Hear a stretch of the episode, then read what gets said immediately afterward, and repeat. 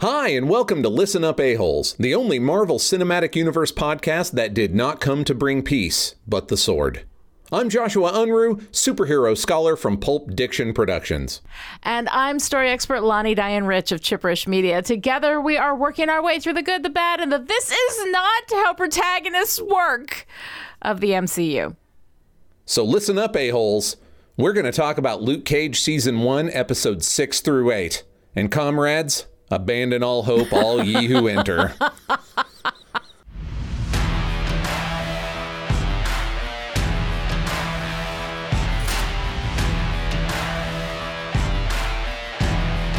Okay, I have a couple of four color facts, a couple of characters that I've been saving in my back pocket for when they would actually become important, mm-hmm. according to certain metrics of important. That this show is very confused about the metrics it should be using for importance. But let's talk about Mariah Dillard. How about that? Sounds like it. better known in the comic books as Black Mariah, because Oh. again, written by a bunch of white dudes. I mean, let me let me stop to say there are a lot of African American characters who showed up in the 70s who have black in their names. Mm-hmm. Okay, and it's not great. It's not Yeah. great, but there are levels of bad. Okay, mm-hmm. like I think Black Lightning is kind of neutral. Sure. I mean, he doesn't actually shoot lightning that is black. He's literally just called that because he's black. Okay.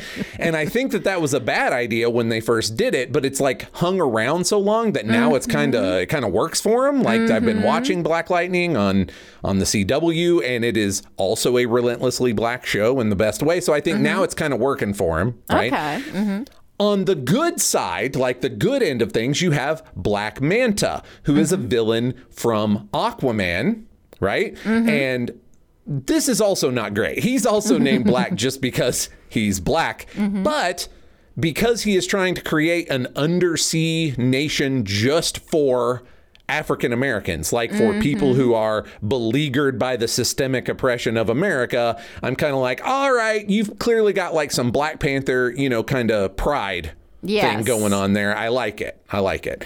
And that brings us to Black Panther from mm-hmm. Marvel, who again was certainly named Black Panther because he is black, but it also has larger ramifications, right? Like right. it, they make it work. Black Mariah is the worst possible example of this because she's seriously has nothing going on to name her black. Right. Like a big part of it is that like Black Panther, Black Lightning, like that's all about like their identity, you know, but here she is this is just her name. This is like, Right. you know, so I don't know, there's something about that and I can't quite put my finger on it, but that just feels worse to me. No, I think you're right. I think the difference is that in those other examples, even with Black Manta, who is a villain himself, when they take on that name, it's like elevating yes. you know, like partly themselves, like as a human being, they are Right. choosing a new identity, like we've talked about so many times with superhero stuff, Mm-hmm. right? But also, they're very much like owning their blackness in one way or another and like Yes. integrating that, not being ashamed of it, like integrating it into their superhero persona, which again, is kind of accidental, but we can go ahead and read better things into it, you know, after all this time. With Black Mariah, it's really like the opposite of that. It's like It other people call like her that. that. Yes. Mm-hmm. Yeah. It's not elevating her power through her blackness. It's taking away her power through her blackness or trying to. Yeah. And we even had a hint of that in the show when Cottonmouth called her Black Mariah to, you know, get under her skin. And she brought up colorism, which is a whole thing within the African American community that I am not prepared to discuss because Right. it's outside of my area. But mm-hmm. suffice to say that the lightness or darkness of your skin is something mm-hmm. that can work for and against you. It's, it's, I mean, that kind of, that's an example of that systemic racism just poisoning everybody, even Yep. people you wouldn't necessarily expect. So, Right. i- even in terms of what we get on the show, it's not great. It's not mm-hmm. great. And in the comics, she's really largely been kind of like a low rent con artist mm-hmm. type villain, you know? initially she faces off against Power Man and later Power Man and Iron Fist together, right? So mm-hmm. she does kind of escalate a little bit, but it's it's still not great. Let me just tell you about it. So initially, she's the head of a gang who used stolen ambulances to pick up the recently deceased Ooh. just so that they could steal whatever valuables the corpse had on them Oh my God. and then dump the bodies. Ooh. Right? It's so gross. Like, I Yeah. mean, no matter how many gold teeth you pull or wallets you empty, right? Yeah. Doesn't it seem like this is so much more work than the payoff is going to wind up being? It does feel like a lot of work. Yeah. So, so it's a Yeah. bad grift, which is a number one. My biggest mm-hmm. problem with grifters is like, listen, if you're not going to do a good grift, what even are you, right? Exactly. And in this case, you're also doing this extra dimension of like personal harm because these they just dump the bodies and then people don't have their loved ones to put to rest, right? yeah. It's just like incidental emotional horror show to get a couple of hundred bucks at best. It's not See what I mean? It's just like for real? This is what we're mm-hmm. going to do? Yeah. Yeah. and a woman whose husband's body was dumped, so she didn't have her husband to inter, you know, to mourn over, mm-hmm. to have a funeral for, hires Luke to find her husband's corpse. Mm-hmm. He does. He sends Mariah to jail, and after doing mm-hmm. time for that stunt, Mariah starts a small drug distribution business. Now, we can talk about realism and all that stuff, but, you know, maybe having an African American street level villainous type character start a mm-hmm. small drug empire is maybe not a great look. Maybe not. Right? Like this would have Yeah. been as the crack epidemic is ramping up and this is what we're going to do mm-hmm. with her. Great. Yeah. Great. Good job white writers, you're killing it. Mm-hmm. now, she hired an old foe of Luke's named Scimitar to work as mm-hmm. muscle for her drug running operation. But they all folded like a cheap card table once Luke and Danny show up. That's they're not great. I you know. Now she has most recently showed up in a relaunch of Power Man and Iron Fist. They did a new book about Luke Cage trying to be a better guy and uh, like like working as a dad. You know, like I'm going back to being a hero for hire, but I go home to my wife and daughter. Remember, uh, he's married to Jessica Jones, and they have Danielle, their daughter, who is named after his best friend Danny Iron Fist Rand, and will one day be Captain America. Comics, everybody. and it's kind of a lot of fun, this series, because you have Luke trying to be like an upstanding, responsible adult, and you have Danny Uh-huh. acting like a damn fool because that's what Danny does.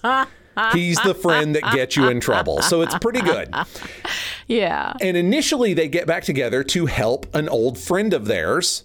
Who I am not mm-hmm. going to get into the plot of this because it's a lot of Iron Fist and Power Man stuff. Okay. But needless to say, this is a person who was in prison and shared a cell with Mariah. And when she got out, hooked back up with mm-hmm. Mariah and they tried to do some shady deals. But Luke and mm-hmm. Danny were there to stop it. So that series is uh-huh. actually pretty good and does a a better turn by Mariah, but we're still mm-hmm. talking about like a again jive talking, mm-hmm. obviously almost comically and sometimes overweight African American woman whose name is Black Mariah for no good reason. It's bad. I don't like it. Right. Yeah, it ain't good. I'm sorry I even had to bring it up, but here we are.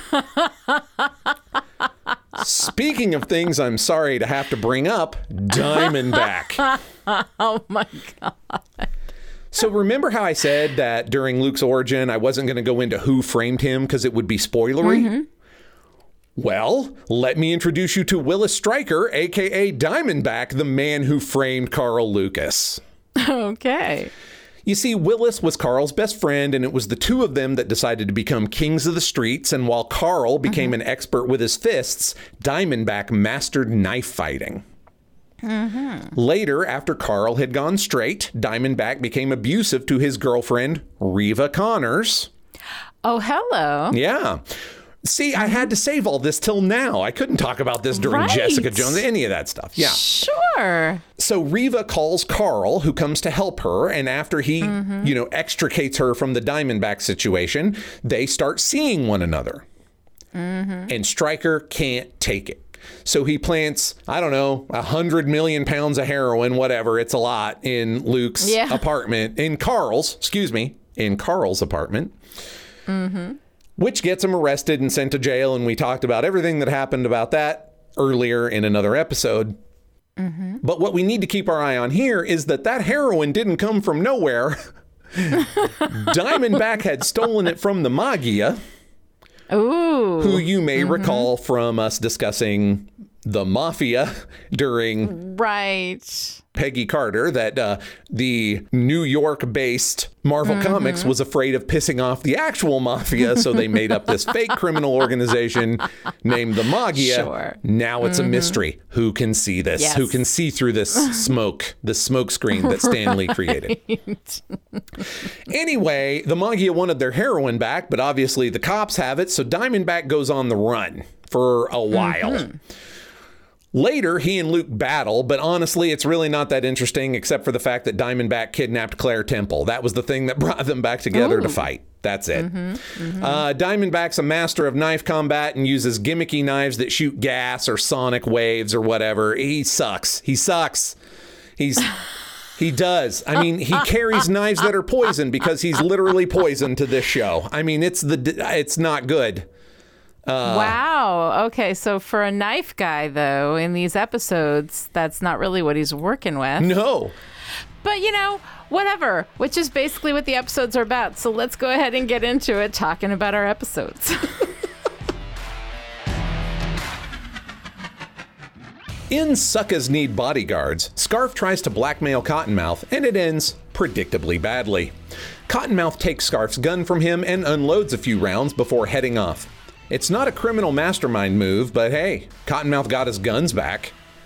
This puts the cops on high alert, and Misty teams up with Lieutenant Perez, himself in Cottonmouth's pocket, to try and find Scarf. Meanwhile, Luke and Claire reconnect at her mom's restaurant. She accompanies him back to Pop's and finds the critically wounded Scarf. Claire treats his injuries while Luke heads off to Scarf's apartment to get his little black book of Cottonmouth secrets. Misty sees him, and Luke, Scarf, and Claire go on the run to deliver the evidence to One Police Plaza. In the meantime, Misty tricks Perez into implicating himself and arrests him. Mercenaries attack Luke, Claire, and Scarf. Luke fends them off, but Scarf dies from his injuries. Cottonmouth is still arrested based on the evidence, but Mariah, who has been interviewed this episode, but I forgot because it doesn't matter at all, finds out from the same reporter who may have exposed her connection to Cottonmouth's criminal activities on live television. Suckas Need Bodyguards was written by Nathan Louis Jackson and directed by Sam Miller. In Manifest, Scarf's ledger is found inadmissible and Cottonmouth is released, meaning all of the previous episode was meaningless. Luke goes after Domingo and gets the guns Cottonmouth sold him back. Cottonmouth threatens to expose Luke's real identity to get him sent back to prison, and Luke decides to leave Harlem because he is seriously the worst protagonist. But Claire, the best protagonist, convinces him to stay. This briefly becomes the interminable flashback episode for Cottonmouth and Mariah as we meet their grandmother, mobster Mama Mabel, and her brother in law, Pistol Pete. Pete encouraged Cottonmouth's musical talents while molesting Mariah, but when Mabel finds out Pete was side hustling with her rivals, she had Cottonmouth take him out back and shoot him. Meanwhile, in the present, Misty gets a new boss who she hates, maybe? I don't know, it's hard to tell. Anyway, the new boss raises Misty's suspicion of Luke. Mariah is forced to resign from the city council. When she visits Cottonmouth to discuss how messed up that is, Cottonmouth says she liked what Pete did to her, and Mariah rightly flips smooth out. She hits Cottonmouth with a bottle and he falls through the window of the dance floor below. Mariah follows him down and continues beating him with a mic stand. Shades helps her frame Luke for the murder. Luke begins to confide in Claire about his past, but is shot by Diamondback with a Judas bullet. For those keeping score at home, this is the moment that the show goes completely off the rails. Manifest was written by Akela Cooper and directed by Andy Goddard. In blowing up the spot, Claire calls in some favors to get an ambulance for Luke, but they're ambushed by Diamondback on the way to the hospital. They hide out in a woman's clinic so Claire can get a closer look at the bullet in Luke's gut. They talk some comic book science about how getting shrapnel out of unbreakable skin might be difficult.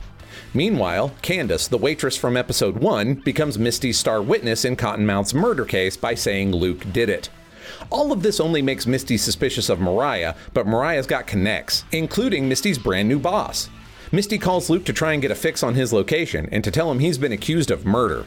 She heads to the clinic to arrest Luke, but Diamondback pops up like a goddamn bad penny. This time, Luke recognizes him as childhood friend Willis Stryker, who apparently blames Luke for. everything, I guess. Mariah meets Candace to pay her for her testimony against Luke. Luke fights Diamondback, and it's kind of unbelievable how much trouble Luke has with the mope. Meanwhile, Misty arrests Claire, and while trying to question her, Misty grows angry and physically attacks her. This gets Claire released even as Diamondback confronts Luke in the street. Diamondback shoots him with another Judas bullet and then reveals that he's Luke's brother.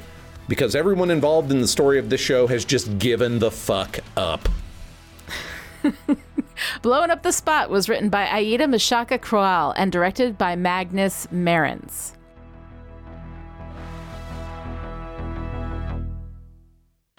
All right, Joshua, I'm going to need you to, you could just sit down and relax for a minute because I have some shit to say because oh my god, these episodes.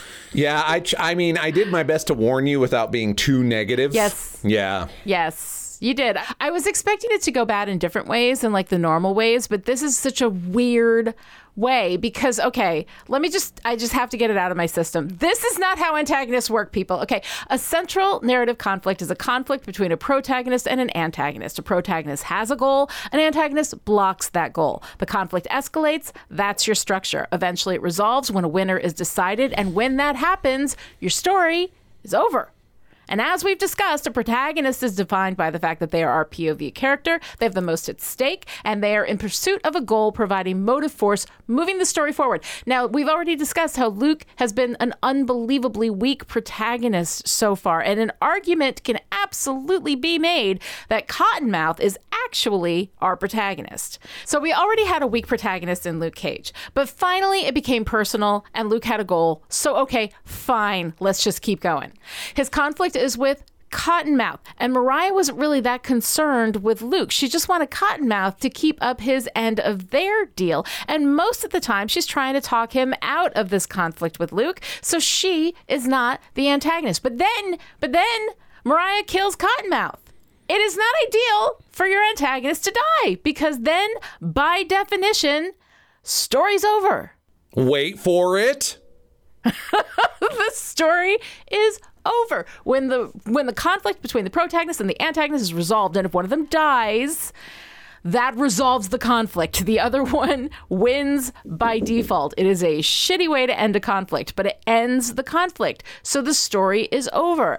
So fine, you can save this. If Mariah then steps in and picks up the same line of conflict and runs with it, okay. Not ideal, not ideal, but it's savable. You can work with it. Suboptimal, but at least Suboptimal. workable. But you can keep it going because that means that Luke has a continuing conflict as long as it is the same conflict, except that Luke's conflict was about stopping Cottonmouth. And you know what? When Cottonmouth is dead, he is stopped, right? Story's over. So now, had Luke's goal been about saving Harlem, saving Harlem, as we've said a million times, rather than ending Cottonmouth, then you could save that because Mariah is the actual threat to Harlem, and Mariah may have been the one that he was actually in conflict all along, while Cottonmouth was just kind of like this puppet over to the side that they could have made work.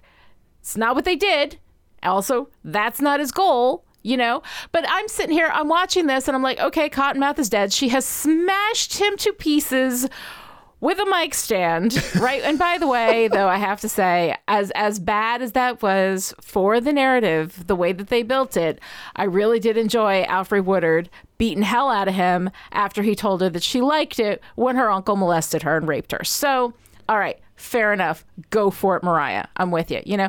Um, so if Mariah can pick up the conflict at this point, I'm thinking, okay, fine. So now Mariah is our main antagonist. She's going to be coming after Luke. Luke's going to have to stop her. But oh, wait, no, no, because it's not about Mariah. She's trying to frame Luke, but that's really not going anywhere because nobody believes that Luke did it and he has an alibi. He was with Claire the whole time.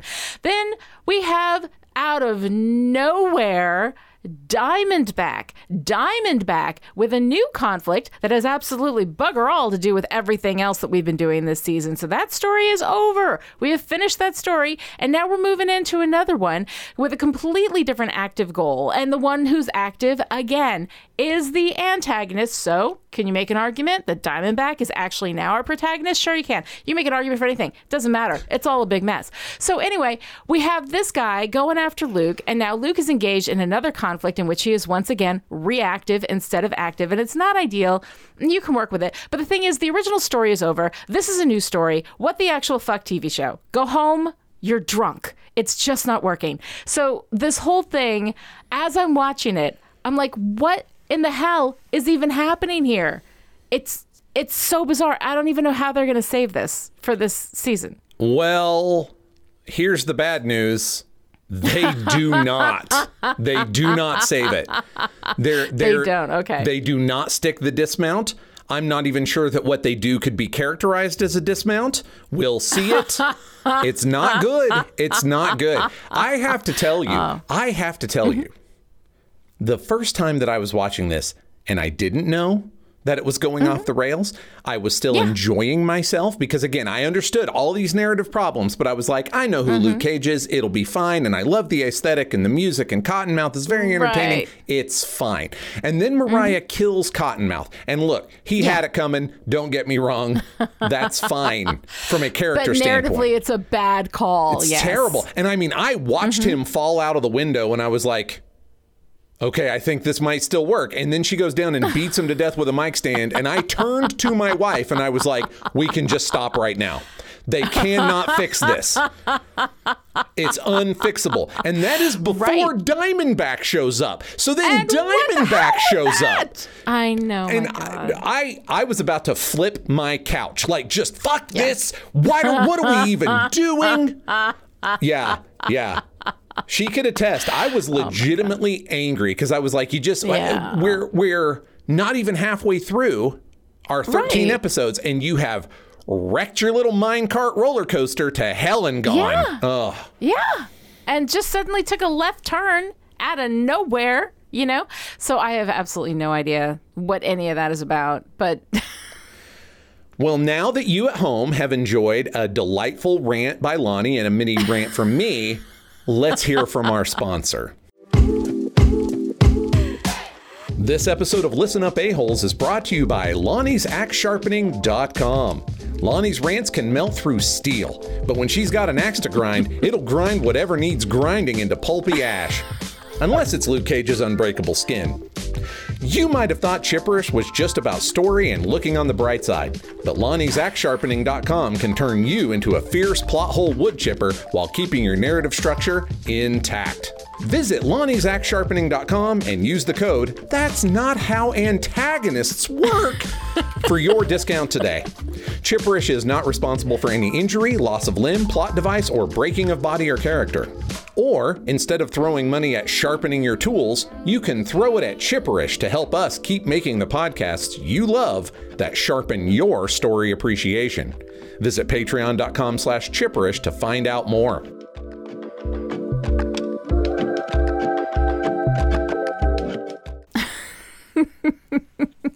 all right. So I guess let's talk about the rest of the stuff in these episodes, even though the story has gone off the rails. Um, I have I have questions about shades and maybe some of your extra textual knowledge uh, will help kind of like make this make sense. But okay, so he's working for Diamondback, who is connected to Luke, but Diamondback is providing.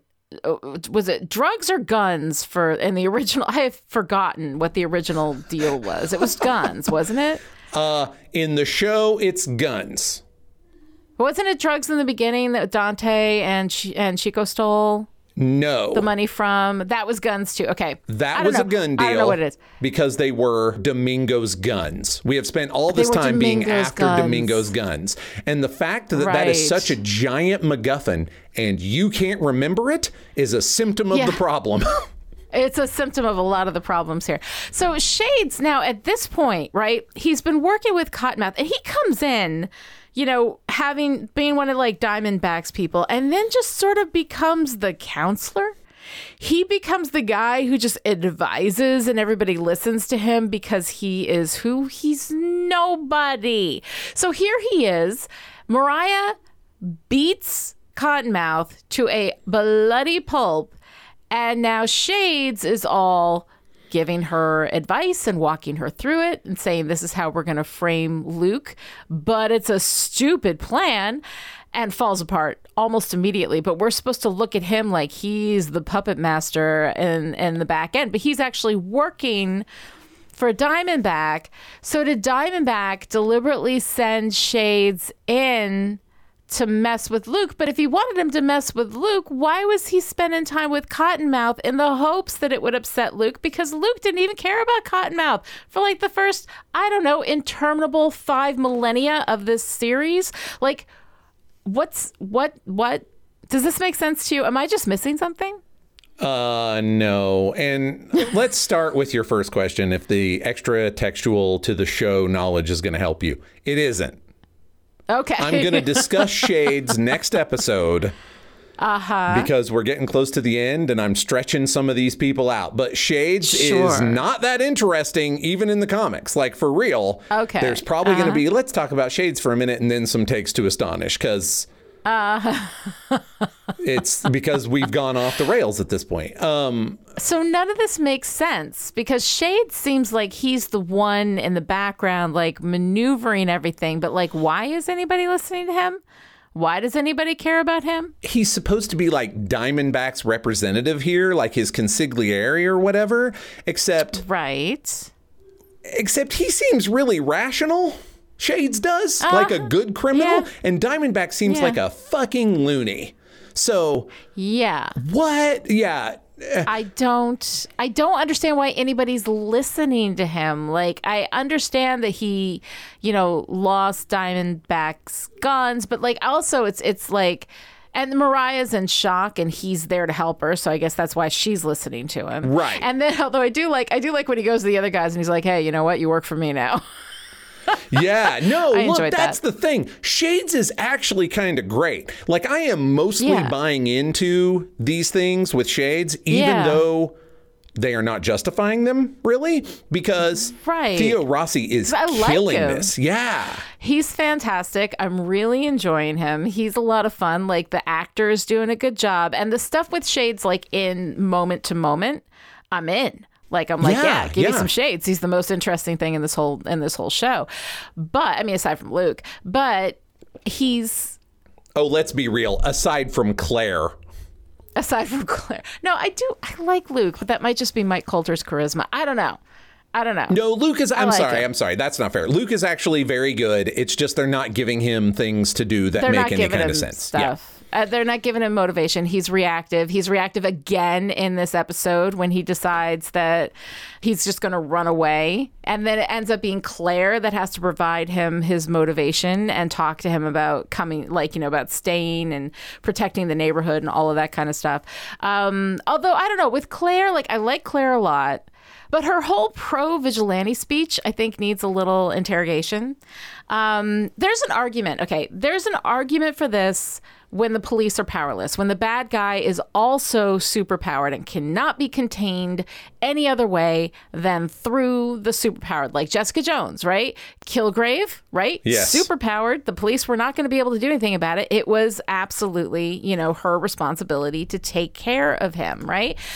Here we are, and all of this stuff, like Luke is superpowered, but everybody else is just human. Everybody else is just criminals, you know? Yeah. So it's not a superhero story because we don't have a super villain on the other side that can't be handled by the police. Now, in a situation like that, like I do a show about Buffy the Vampire Slayer, right? And Buffy handles the demons and the vampires and all the things that the police are not equipped to handle. And when it's humans, she hands them over to the human justice system because the human justice system is built to make sure. I mean, yes, it's not perfect, but it's built ideally when it's used properly, which Okay, a lot of times it's not, but ideally, when it's used properly, now I'm, now I'm getting more and more into Claire's argument. But when it's used properly, it, it protects people's rights. We have a system in place where people have rights, you know, where they have to be, you know, they're innocent until proven guilty, that they get a trial, all of this kind of stuff. And that is something that you need to have,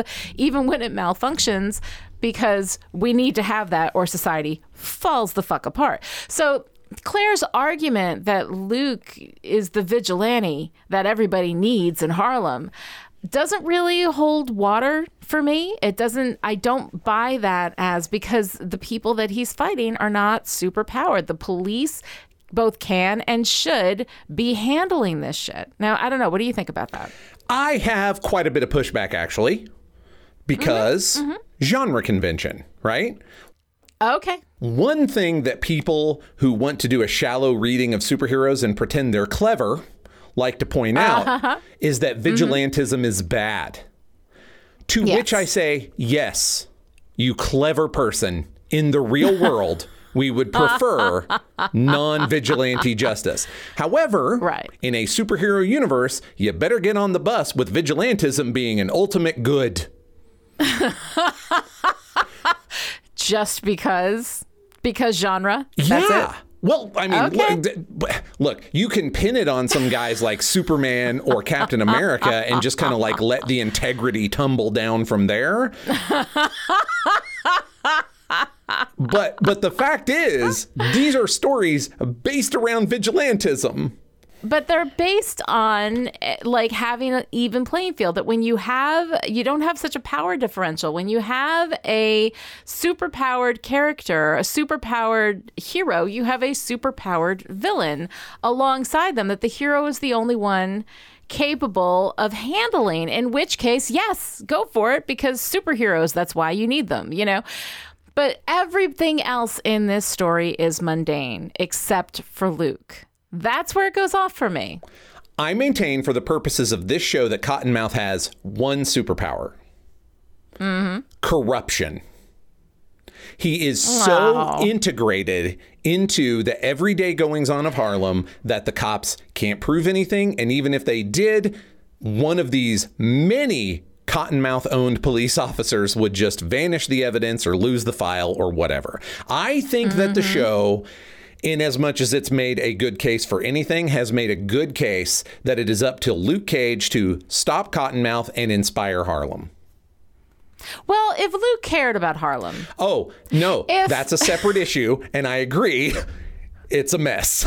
But there's a lot of stuff. I think there are a lot of things that would make me feel a little bit better about that. Generally, no. Although I guess I guess Wilson Fisk wasn't right? superpowered either. He was just super bad. I think his superpower is corruption also. He owns so much stuff the law can't touch him. And so we need someone who is prepared to operate outside of the law to come and deal with him. Again, listeners at home, bad idea for the real world.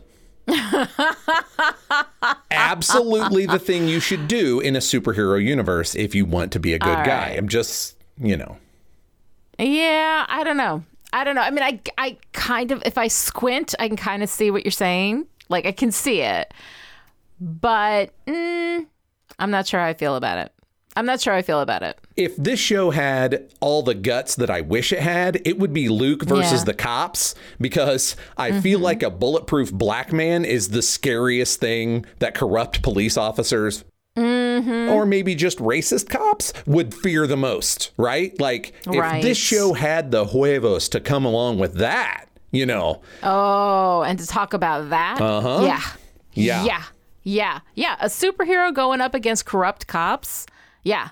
Absolutely. Or alternately, yeah. as I've mentioned before, if they had kind of tied Mariah and mm-hmm. Cottonmouth more closely together, so to really play up that that idea that mm-hmm. no one mm-hmm. can touch him because he's protected by Mariah and by money and by crooked cops. Like there's just right. this this umbrella of protection around Cottonmouth that exists so that Luke, who doesn't give a damn about any of it, like he doesn't have a stake in any of that stuff, mm-hmm. can deal with it, which also puts him in opposition to Mariah since she's apparently going to be hanging around and now be the antagonist, sorta you know right yeah, yeah. no it's not yeah. it's not great but i am going to argue that uh, superheroes going up against extremely corrupt and insulated crime bosses is fine with me. It does not always have to be supervillains, in my opinion. Okay. All right. All right. All right. I'll I'll, I'll let it stand. like I'm the arbiter of everything. I'm the ju- no. I think like I can I can kind of see where you're coming from. I still in general feel like it's a it's a dangerous kind of value to to give to a hero. But you know we've been doing this a bit, so you know I, I whatever. also think that this is something that would have occurred to you before in other things we have watched, except that other things we have watched put more narrative effort into themselves. So you didn't have time or interest in thinking about that stuff. you know, we have the same thing with Matt Murdock and Daredevil, except that Matt Murdock has this essential darkness to him. So that was kind of part of that. You know, like that vigilante thing was kind of part of that. So You just liked it because he beat himself up about it. And with Luke, Luke's like, nah, I feel good about it. And you're like, that seems shady. no, no, no, no. I don't mind. I don't mind that Luke. No, what I. What bothers me with Luke is Luke doesn't care about any of it. well, Luke yes. is not. Luke is not motivated by a love for Harlem. He's not. He got pissed off that Pop got killed, and then he was like, "Oh, I want Cottonmouth dead," and then Cottonmouth was dead, and then they're like, "Well, we got nothing to do with this guy, so let's set him up for murder." Oh, except that he has an alibi for the whole night because Claire was with him the whole time, and Misty doesn't even really think that he killed this person, and she knows that something's up, and Mariah is super duper shady. So we're setting him up and framing him, except that he's not being framed because nobody thinks he actually killed Cottonmouth. Nobody thinks it. So that whole thing is complete and utter narrative nonsense. And then, of course, we've got Diamondback showing up, and I can't even with that. Um, but for the rest of it in these episodes, um, You're, we have you're now these. mining. I want to say mining for diamonds. It's a damn lie. You are now mining for iron pyrite. You're just like, can I uh, find? Uh, uh, is there like an old dirty penny in here that I can find? Is there anything, Yeah. anything in here? We've got all the flashbacks, right? And actually, like Mom Mabel is is a really interesting character, Yeah. and the idea of a a black woman having that kind of power and looking out for. I mean, Shades was talking about like anybody needed anything, they went to Ma. Mm-hmm. Somebody's husband was beating them up, they went to Ma. So Mom Mabel is really interesting because she uses her power to help people, but yet like it's it's kind of this you know noir thing. She is Yes. completely corrupt, Yes. but she uses her power to kind of like try to help other people in the neighborhood, in the community as much as she can. And I actually really kind of like Mom Mabel. I'm interested in that. She's a little, I mean, you know, it's. It's bad making a 14 year old boy kill his uncle. I think that that's, you know, probably not the best thing in the world to do. Um, she's she's cruel in a lot of ways, but she's tough and she's powerful and she finds a way to grab at power in a circumstance and a time and a place where that was not typically available to black women. And I kind of like it. Like Mom Mabel being pissed off and vigilante, I'd watch that show. I would absolutely give her some superpowers and bring her into the 50s and I would watch that show. It'd be awesome. Uh, Um, I could probably recommend some blaxploitation films to you. Maybe right. I think you instantly need to watch Foxy Brown and probably also Coffy and a bunch more, but those are the first two that occur to me. Not right, the same, right, I'll put 'em not the same, list. but might be something you enjoy. right. I will definitely put them on my list. So I enjoyed that, but narratively, all these flashbacks, Oh, yeah. right? And let's just say again, for those in the back who didn't hear me the first five thousand times, Cottonmouth, not our protagonist. Oh no. He is not our guy. This is not his. story. it is his story. It's not supposed it's to not be supposed his story. to be. Yeah, yeah. It's such a mess. It's such a mess. But I, you know, in the now though, like I love this moment with Mariah where Mariah states the obvious. Cottonmouth is sitting there like, I don't know, bullets don't kill this guy. And then she's like, does he have gills? right? Can you drown him? Perhaps poison. And she's talking to him like, you idiot. Bullets are not the only way to kill somebody. Yeah. You can kill somebody in like so many different ways. You know, like open your mind a little bit there, Cottonmouth. um, Imagine the So- possibilities of murder. Come on. right. Right. So here we have this wonderful moment where we're like, okay, you know, here we have him. He's walking up against bullets. He's completely bulletproof. That's kind of awesome. Then all of a sudden, Mariah is like, yeah, throw him in the ocean. you know, right? And I'm thinking, ooh, how interesting. Okay, so here we have Luke, and he's bulletproof, but they're going to find another way. And oh, oh, oh, oh, oh, I guess we're just going to shoot him then? Okay, fine. That's what we're going to do is just have Diamondback, you know, shoot him with with a bullet that can find a way through his molecular whatever that makes him, you know, mostly bulletproof. Um, and it just feels like we're about to get to an interesting place. And then we go right back to the nope, gotta be bullets. Has to be bullets. Yeah, it's real So, bad. um, it's real bad. It's it's it's Yeah. actually worse the more you think about it. Like. Yeah. we've discussed a little bit of how Cottonmouth and Mariah being a joint antagonist could have been really interesting and watching Cottonmouth be a very straight line thinker, but Sure. Mariah be a lateral thinker is yeah, Yeah. I would buy into this. And also Yeah. let the guy the guy has one claim to fame. He's bulletproof. He has unbreakable Right. skin. Let the guy stay friggin' bulletproof for one season. Then Exactly. then if you want to bring a super bullet into season 2, it's actually interesting and a twist. Or how about we don't? How about we find his other weaknesses? How about we give him some vulnerability in other places and let people not be stupid? oh, are you bulletproof? Well, bulletproof is the bullets are the only thing that can kill people. So we'll just keep shooting you and ruining all of your really, really nice apparel. I mean, at this point, there's no reason to sugarcoat anything. It only gets worse from here. It's only worse from here. You you think that this is the nadir? This is not the nadir. There's so much good though. There's so much good.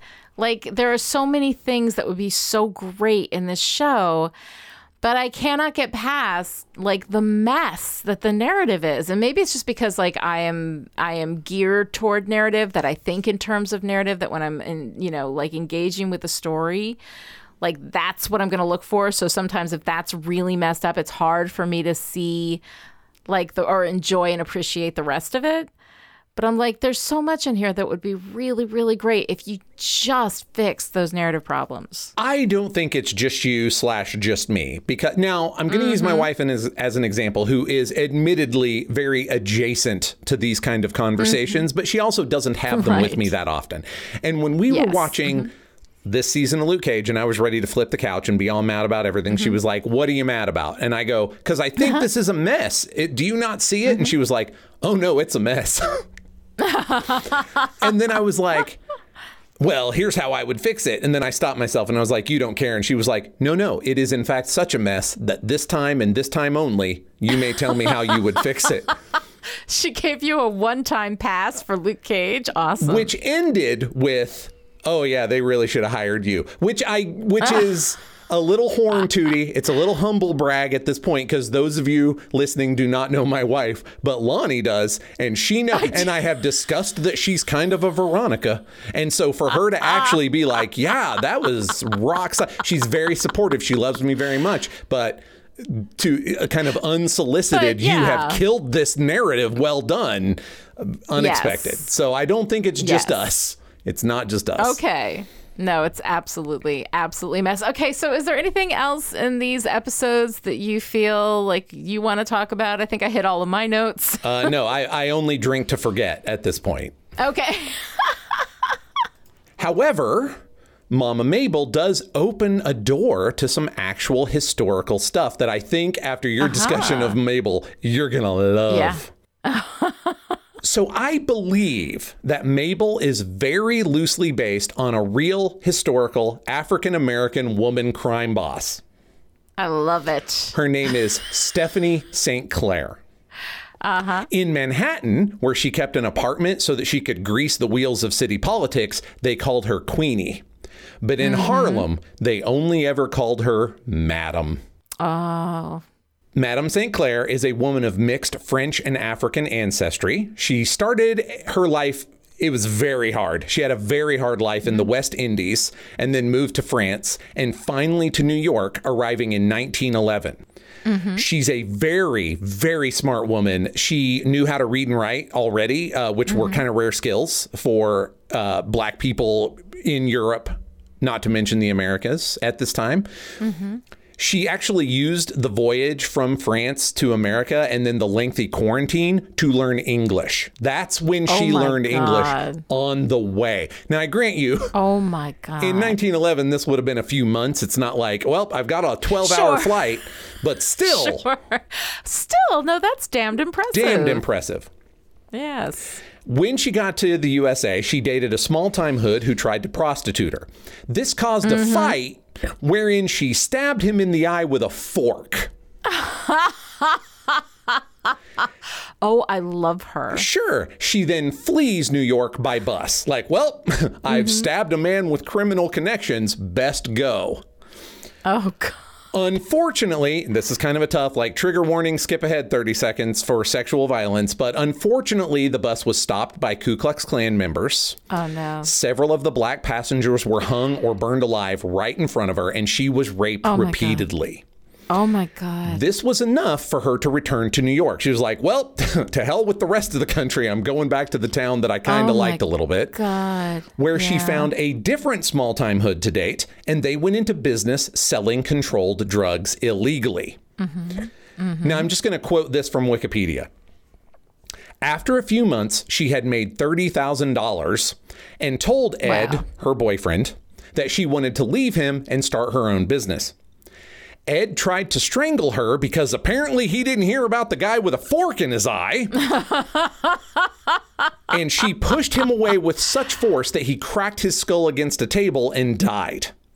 Oh For months afterward, she employed her own men, bribed cops, and on April 12th, 1917, invested $10,000 of her own money in a clandestine lottery game in Harlem. As a result of her success running one of the leading numbers games in the city, she became known throughout Manhattan as Queenie. And that ends the quote plus my editorial. She becomes one of the most successful numbers runners in the history of New York. Oh my god. And the reason for this is somewhat altruistic, okay? Like, don't get me wrong, mm-hmm. she made money, but what she did is mm-hmm. start a policy bank. Now, uh-huh. policy banks are not technically legal. They're actually a mm-hmm. combination of investment, numbers gambling, and a lottery. But since most mm-hmm. banks at the time wouldn't do business with black people, St. Clair's policy mm-hmm. banks were the only way for Harlem residents to invest their money. She created a shadow economy in Harlem and employed many residents of the neighborhood. Granted, often in illegal roles, but nevertheless, big source of Yeah. Employment. But she also employed people in her more legitimate businesses as well. She made 20 grand a year in the 1920s. oh my god. She was basically the only woman in the numbers game.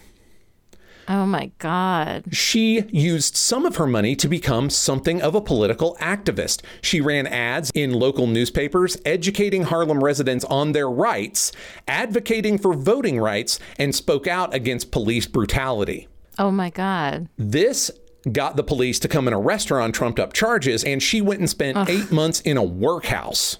Oh my god. After that, she was so mad she testified about all the cops she'd paid off and bribed in front of the Seabury Commission, Oh who then god. promptly I fired a lot of love cops. Her. Uh huh. I love her. She's very good. Oh my god. Now, after that, she really had to distance herself from the day to day business because the cops hated her and wouldn't do mm-hmm. business with her. She turned most of the day to day operations over to her chief lieutenant, Ellsworth Bumpy Johnson. now, to see how her career kind of ended, I'll quote again from Wikipedia. Mm-hmm. After the end of Prohibition, Jewish and Italian American crime families suffered a decline in profits and decided to move in on the Harlem gambling scene. Let's remember, side note for me, most of the money that created organized crime, like the the powerful entity that it became, was from mm-hmm. liquor during Prohibition. We make Yeah. our own problems here in America. and so when Prohibition ended, they took big hit. They got to get into other mm-hmm. avenues. Let's just go take over some gambling situations that already exist, right? mhm Bronx based mob boss Dutch Schultz was the first to move in, beating and killing numbers operators who would not pay him protection. Mm-hmm. St. Clair and Bumpy were some of those who refused to pay protection to Dutch Schultz, despite mm-hmm. his violence and intimidation and what they were getting from the police. St. Clair responded by attacking the storefronts of businesses that ran Schultz's betting operations and then tipped off the cops about him. Oh my god. Oh my god. This resulted in the police raiding his house, arresting more than a dozen of his employees, and seizing approximately $12 million, or Oh about God. $172 million in 2019 currency. Oh my god. St. Clair never submitted to Dutch Schultz like many others in Harlem eventually did. Oh my God. I mean, okay, here's the thing. Like, I know she went into criminal enterprise, right? And she was clearly nobody to fuck with. But I mean, a black woman at that time in America finding her own power and not letting anybody take it away from her. I mean, she's fucking badass. Yeah, I have huge mixed feelings about her because obviously she was doing good for the community in the way that she had at her disposal. Yeah. And she ran those ads and really tried to educate people about you you know, know your rights Mm-hmm. before cops start coming in here and making us do stuff. At the same time, I can tell you from having read somewhat extensively about how numbers running works. A lot of people got hurt along the way, and a lot of people. But that's what makes hurt. her so cool. She's so wonderful and complicated and crunchy. yes, yes, yes. I mean, agree. narratively crunchy. Yeah, no, no, no, no. I agree. You may remember a couple episodes ago, I mentioned that we were going to get some some flashbacks of Mom Mabel, Mm-hmm. and that was going to be my excuse to talk about a actual historical person that was so cool. I immediately folded her into pieces of fiction I was working on. Yeah. this is her. This is Oh Stephanie my St. Clair. She's incredible. Yeah, fascinating. Absolutely fascinating. we Oh God. need we need a 12 volume work on her for real. Yes, yes, absolutely. Somebody's got to start doing that. Somebody's got to start telling that story because that's incredible. All right, Joshua. So here we are at the end of the discussion of Luke Cage uh, episodes six through eight, during which we spent, I don't know, a few minutes discussing the actual episodes themselves. Well, I don't know what to tell you. It's not worth it. So it's not good. It's not good. All right. So what's your favorite part? Well, we barely talked about the fact that Claire and Misty had some interaction with one another in this Yeah, mm-hmm, episode. Um, that stuff is all pretty delightful, and it led to my favorite part. It happens very fast. If you didn't notice, friends, go and rewatch it. Claire is in the interrogation room and she stands up and Misty stands up and says, "Sit your ass down." And the Mm-hmm. look that Claire shoots her is quite frankly on my list of reasons that I have fallen in love with Rosario Dawson. So Yes. it's very good. It's very good. Lonnie, what about yourself? Do you have a favorite part? Uh, you know, I'm kind of, I've been scrambling for it. When the credits rolled. I've been scrambling for it because I mean there are things that I do like enjoy in these episodes, but I think that like honestly, Mariah when she looks at Cottonmouth and says, "Does he have gills? It's man. You, Can yes. you poison him?" Like when she's just like, "Okay, so you can't shoot him." Fine. There are other ways to kill people. There's something about that that is so beautifully obvious and yet so incredibly clever because everybody else is like, nope, gonna keep shooting him and he just doesn't fall down. Like, you know. yeah. No, you're right. It's So, a good yeah. scene. It's a good And scene. Alfre Woodard is just amazing and everything. I mean, you know, whatever they do with Mariah in these episodes, Alfre Woodard is incredible in the part. She's making silk purses out of sow's ears all over the place. Oh, it's she true. is. If you enjoyed this conversation and would like to join in, come find us on Twitter. Lonnie is at Lonnie Diane Rich, and I am at Joshua Unruh. And the hashtag is listen up, a-holes. This episode of Listen Up A-Holes was brought to you by the Chipperish and Pulp Diction producers who support us on Patreon at the power producer level. These people are the reason why Listen Up A-Holes is coming to you free and ad-free right now. So thank you to our November producers. Jonathan, Noel, Kristen, Alyssa, Erica, Shelley, Alice, Abigail, and Sarah. Thank you, producers, and to everyone who supports Chipperish Media or Pulp Diction Productions, this message is for you. I ain't no hero. Pay me. Man, we're really getting very confrontational with our patrons during Luke We Cage. really are. and I'm here for it. I'm I'm okay with it. To find out how you too can support Chipperish Media or Pulp Diction Productions, our Patreon links are in the show notes. Other ways to show your support? Write a great review on Apple Podcasts, tell your friends about the show, or maybe get a mask after all. Thanks so much for joining us for this episode of Listen Up A-Holes. We will be back next time with our discussion of Luke Cage Season 1, Episodes 9 through 11. Until then, I'm about sick of always having to buy new clothes.